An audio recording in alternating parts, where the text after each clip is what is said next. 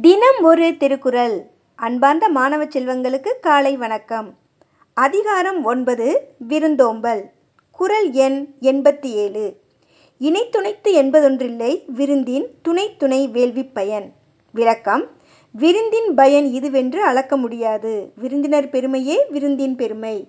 விருந்தோம்பல் என்னும் அறத்தின் பெருமையை இன்ன அளவினது என்று அளவிட்டு கூற முடியாது. விருந்தினரின் தகுதிக்கேற்றவாறு அது அமையும் என்று கூறுகிறார் திருவள்ளுவர்.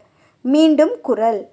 இணை துணைத்து என்பதொன்று இல்லை விருந்தின் துணை துணை வேள்விப் பயன்.